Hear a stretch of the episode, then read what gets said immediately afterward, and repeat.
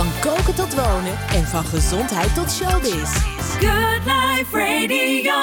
Je hoorde Be a Light van Thomas Reid. En met heel veel andere mooie gasten. Be a Light. Daar hebben we het net over gehad met Giel van der Linden. Maar we gaan het ook over hebben met eh, Hans Kazan.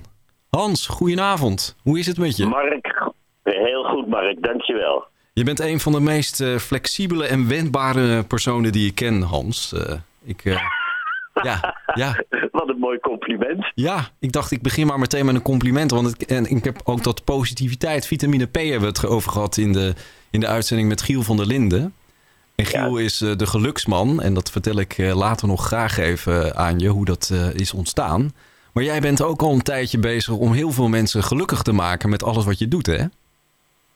Eh, nee, dat hoop ik althans. Eh, het is, eh, ja, met mijn werk heb ik eigenlijk altijd al geprobeerd om mensen blij te maken. Want als goochelaar en entertainer ja, zie ik het als is het een beetje mijn taak. Om, om mensen blij te maken en ze een, fijn gevoel te geven.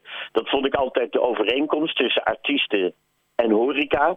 Dat zijn allemaal beroepen waar, ja, waar je taak is om het andere mensen naar de zin te maken. En als je daar dan zelf plezier aan beleeft, ja, dan, eh, dan is het dubbelop, zeg ik altijd maar. Ja, nou is het zo dat eh, in de decemberperiode is het ooit bij jou begonnen. Hè? Op negenjarige leeftijd kreeg jij een eh, goocheldoos van Sinterklaas. Ik zit me wel eens af te vragen, wat zou er nou gebeurd zijn als je die goocheldoos niet had gekregen, Hans? Ja, dat vind ik een hele goede vraag. Daar heb ik me vaak, vaak afgevraagd. Ehm, ik denk dat ik zou zijn gaan schrijven.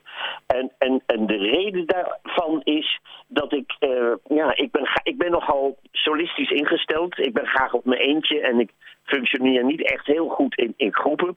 Vandaar dat ik, ja, ben geworden. Want dat kon ik op mijn eentje doen op mijn eigen manier.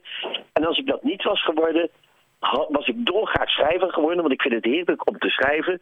En dan had ik eigenlijk net als nu lekker in een houten blokhut midden in de natuur kunnen zitten en op mijn eigen manier in mijn eigen tempo werken. Daar, dat is iets waar ik gelukkig van word. Nou, dat gun ik jou natuurlijk, maar ik ben ook heel blij dat je uiteindelijk die doos wel hebt gekregen. Ehm, want ik, eh, ik geloofde vroeger dat jij alles tevoorschijn kunt toveren. Hè? Dat, dat, je, dat alles jou lukte. Dus ehm, Hans, tover jij ons een beetje geluk? Ja, nou als ik dat kon, dan eh, zou ik dat heel graag doen. Eh, maar er zijn natuurlijk, en dat zul jij met de gast die je hebt zonder twijfel over gesproken hebben, over geluk. Ja, een, een van de kunstjes waarvan ik zeg, die, die moet je gebruiken als je gelukkig wil zijn, is kijk altijd naar de dingen die je hebt en niet naar de dingen die je mist. En dat is al een hele belangrijke levenshouding om, om gelukkig te zijn. Niet kijken naar wat je mist, want daar word je ongelukkig van. Maar kijken naar wat je hebt, want daar kun je heel blij van worden. Ja, want op jouw site staan een paar eh, wijze uitspraken. Hè? Eh, Succes is krijgen wat je wilt en geluk is waarderen wat je hebt. Als Ja, succes nou, en dat- geluk dat in evenwicht zijn, leid je een prachtig leven. Ja, Ja, ja. Daar, daar ben ik dus heilig van overtuigd. Kijk, succes, het zijn twee dingen die lijken op elkaar. Heel veel mensen denken, als je succes hebt, ben je automatisch gelukkig. Maar dat is natuurlijk niet zo. Want succes is inderdaad voor elkaar krijgen wat je graag wil. En daar word je natuurlijk blij van. Maar eh, geluk is toch is heel moeilijk te omschrijven. Maar eh, geluk is inderdaad waarderen wat je hebt.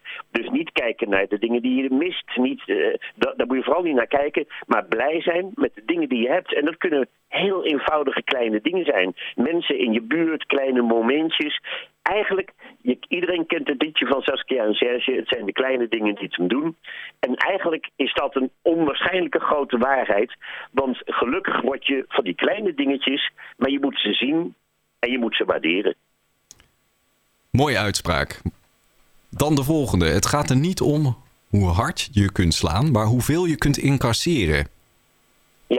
Ja, dat is een, een, een, ehm, een uitspraak die komt uit de bokserswereld. En ik heb hem eigenlijk eh, gehaald uit een film eh, die eh, met, ehm, hoe heet die? Sylvester Stallone? Ja. Sylvester Stallone. Ja? En die speelt ehm, eh, een bokser. En in die film, waar die op een gegeven moment vreselijk onderuit gaat, krijg je inderdaad die uitspraak. Daar komt het dus vandaan. Het gaat er niet om hoe hard je kunt slaan, maar hoe goed je kunt incasseren. En dat geldt in dit leven voor heel veel mensen. En op dit moment in corona helemaal. Want onwaarschijnlijk veel uh, mensen, en vooral vrije ondernemers, krijgen klappen. Die zijn echt uh, niet mis. Je wordt echt tegen de grond gemapt. En die mensen denken echt, hoe in vredesnaam moet ik verder?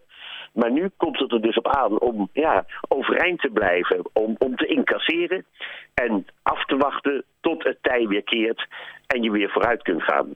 Maar hoe diep moet je dan gaan, Hans? Want... Uh... Ja, hoe, hoe diep je moet gaan. Je, hebt geen keus. Uh, het is heel simpel. Je, uh, bijvoorbeeld corona even. Dat moet je accepteren. Je kan er tegen vechten. Je kan mensen de schuld gaan geven. Je kan roepen dat zij de Chinezen. Je kan roepen het slecht, slechte organisatie. Je kan sloep, roepen slechte gezondheidszorg. Je kan van alles roepen. Maar het is onvermijdelijk. Corona heeft de wereld in haar greep. Dus dat moet je accepteren. Daar is niks aan te doen. En vanaf het moment, dat is moeilijk voor mensen, hè, om een mislukking, of dat het niet gaat zoals je wilt, om dat te accepteren, dat is heel erg moeilijk. Maar als je het helemaal kunt van jongens, zo is het. Het verleden kun je niet veranderen, de situatie kun je niet veranderen. Uh, even diep ademhalen, je veren uitschudden, een stip op de horizon nemen en denken: oké, ik ga een weg zoeken om toch weer verder te gaan. En dan kom je vanzelf, en dat is echt een feit, hè, als je daar echt mee bezig bent, dan, het, het, ik zeg wel eens tegenslag, dat brengt krachten naar boven bij een mens die anders onder de oppervlakte waren blijven sluimeren. En dat is echt zo, omdat je moet. Uh, komen er in, in, dit geval door die tegenslag dingen naar boven. Ga je dingen doen die je anders niet gedaan zou hebben. Dus inderdaad, kijk naar de dingen die je wel kan. En niet naar de dingen die je mist of die je niet kan. Nou heb jij eh, begin dit jaar, in januari 2020, aangekondigd dat je een theatercollege Inspiratie XXL zou gaan opzetten. Kun je daar iets over zeggen? Want dat heeft natuurlijk ook een hele andere wending gekregen. Ja, dat heeft absoluut een andere wending gekregen. Want uh, uh, vanaf afgelopen half maart, toen stond ik in het theater. Toen nog met, gewoon met een theaterprogramma samen met mijn jongste zoon, met Steven. Uh, en ik geloof dat het 10 maart was dat wij de laatste show deden in, een theater in Mierlo, weet ik nog heel goed. En vanaf dat moment alles geannuleerd wat er stond. Onze hele tour, alle theaterprogramma's, maar ook alle lezingen die ik deed. En ik doe, verzorgde onwaarschijnlijk veel lezingen voor bedrijven en ondernemingen, et cetera, et cetera. Nou, alles in één keer weg. Dus ja, dan denk je eerst, nou, misschien uh, over een maand, misschien over twee maanden. Maar ja, we weten allemaal wat er gebeurd is. Het werd uitgesteld naar juli, en toen werd het augustus, en toen werd het september. En in oktober dachten we nog steeds, ja, uh, en nu weten we allemaal, het kan nog wel heel lang duren. Dus dan komt het. Dan moet je weer gaan zoeken. Ja, je weet dat bepaalde dingen niet meer kunnen. Ik kan niet meer optreden. Ik kan geen lezingen meer geven. Alles is, is het, het, is onmogelijk geworden. En dan ga je nieuwe wegen zoeken. En zo ben ik uiteindelijk weer terechtgekomen bij uh, uh, optredens en ook lezingen inmiddels uh, online. En dat gaat, ja, toch wonderbaarlijk goed, moet ik zeggen.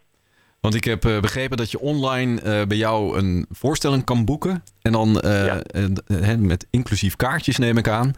om de toegang nee, te krijgen. Nee, nee, nee, nee, nee. Nee, zo werkt het niet. Um, wat ik doe, het, het, is eigenlijk ontstaan, zal ik je eerlijk vertellen, doordat ik werd benaderd door Centraal Beheer, de grote verzekeringsmaatschappij. En uh, die vertelde mij, uh, Hans, we hebben uh, zoveel mensen die allemaal thuiswerken. Heel veel groepen, vier groepen van 60 man ongeveer. En die werken allemaal thuis. En we hebben elke week hebben we een meeting waar we aan elkaar vertellen wat er gebeurd is, wat er nog moet gebeuren, et cetera, et cetera. En we willen zo graag aan al deze mensen iets leuks aanbieden. Zou jij niet een optreden kunnen doen van een minuut of twintig, wat we ze dan als verrassing aanbieden? Dan kom je gewoon bij de mensen rechtstreeks binnen, zeg maar. Nou, dat heb ik uiteindelijk gedaan. Ik moest er eerst wel over nadenken, maar ik heb het gedaan.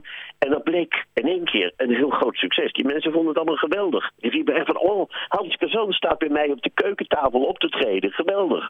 Nou, dat, dat vonden de mensen prachtig. En dan komt in één keer van het een komt het ander. Want dan, komt, dan hoort een ander bedrijf dat. En weer één en weer één. Ja, en op het moment, de afgelopen weken, heeft de telefoon hier niet stilgestaan. Van allemaal mensen die roepen, oh, maar ik heb nog een kerstborrel. Of ik heb nog een, een kick-off in januari. Of we hebben nog een meeting in, in, in dan en dan. Uh, en heel veel mensen die nu vragen om ja, online optredens. Dus op een of andere manier is er toch weer iets ontstaan. Iets nieuws, wat er voor die tijd niet was en waar ik voor die tijd ook nooit over gedacht zou hebben als die crisis niet uh, had toegeslagen. Wat volgens mij de, de, rode draad is in jouw carrière, is dat je tegenslag krijgt, Hans. En dat je er vervolgens uh, naar kijkt van, oh, het is zo. Ik uh, accepteer het en ik ga kijken hoe ik het, hoe ik het zeg maar een plek kan geven ja. in mijn leven. Ja, dat heb je in heel, heel korte lijnen heb je dat eigenlijk heel goed uitgedrukt. Inderdaad, accepteren, dat is, dat is stap nummer één. Een hele moeilijke stap, hè. Want vaak wil je dan, ja, maar het is, het is fout gegaan, want en dat komt door die en die. En die heeft dat expres gedaan en dat is zus. Daar kun je allemaal wel over praten. Maar daar schiet je dus helemaal niks mee op. Dat, daar schiet je niks mee op, want wat gebeurd is, is gebeurd. Ik zeg altijd, het verleden kun je niet veranderen maar de toekomst wel. Dus vanaf dat moment is het accepteren.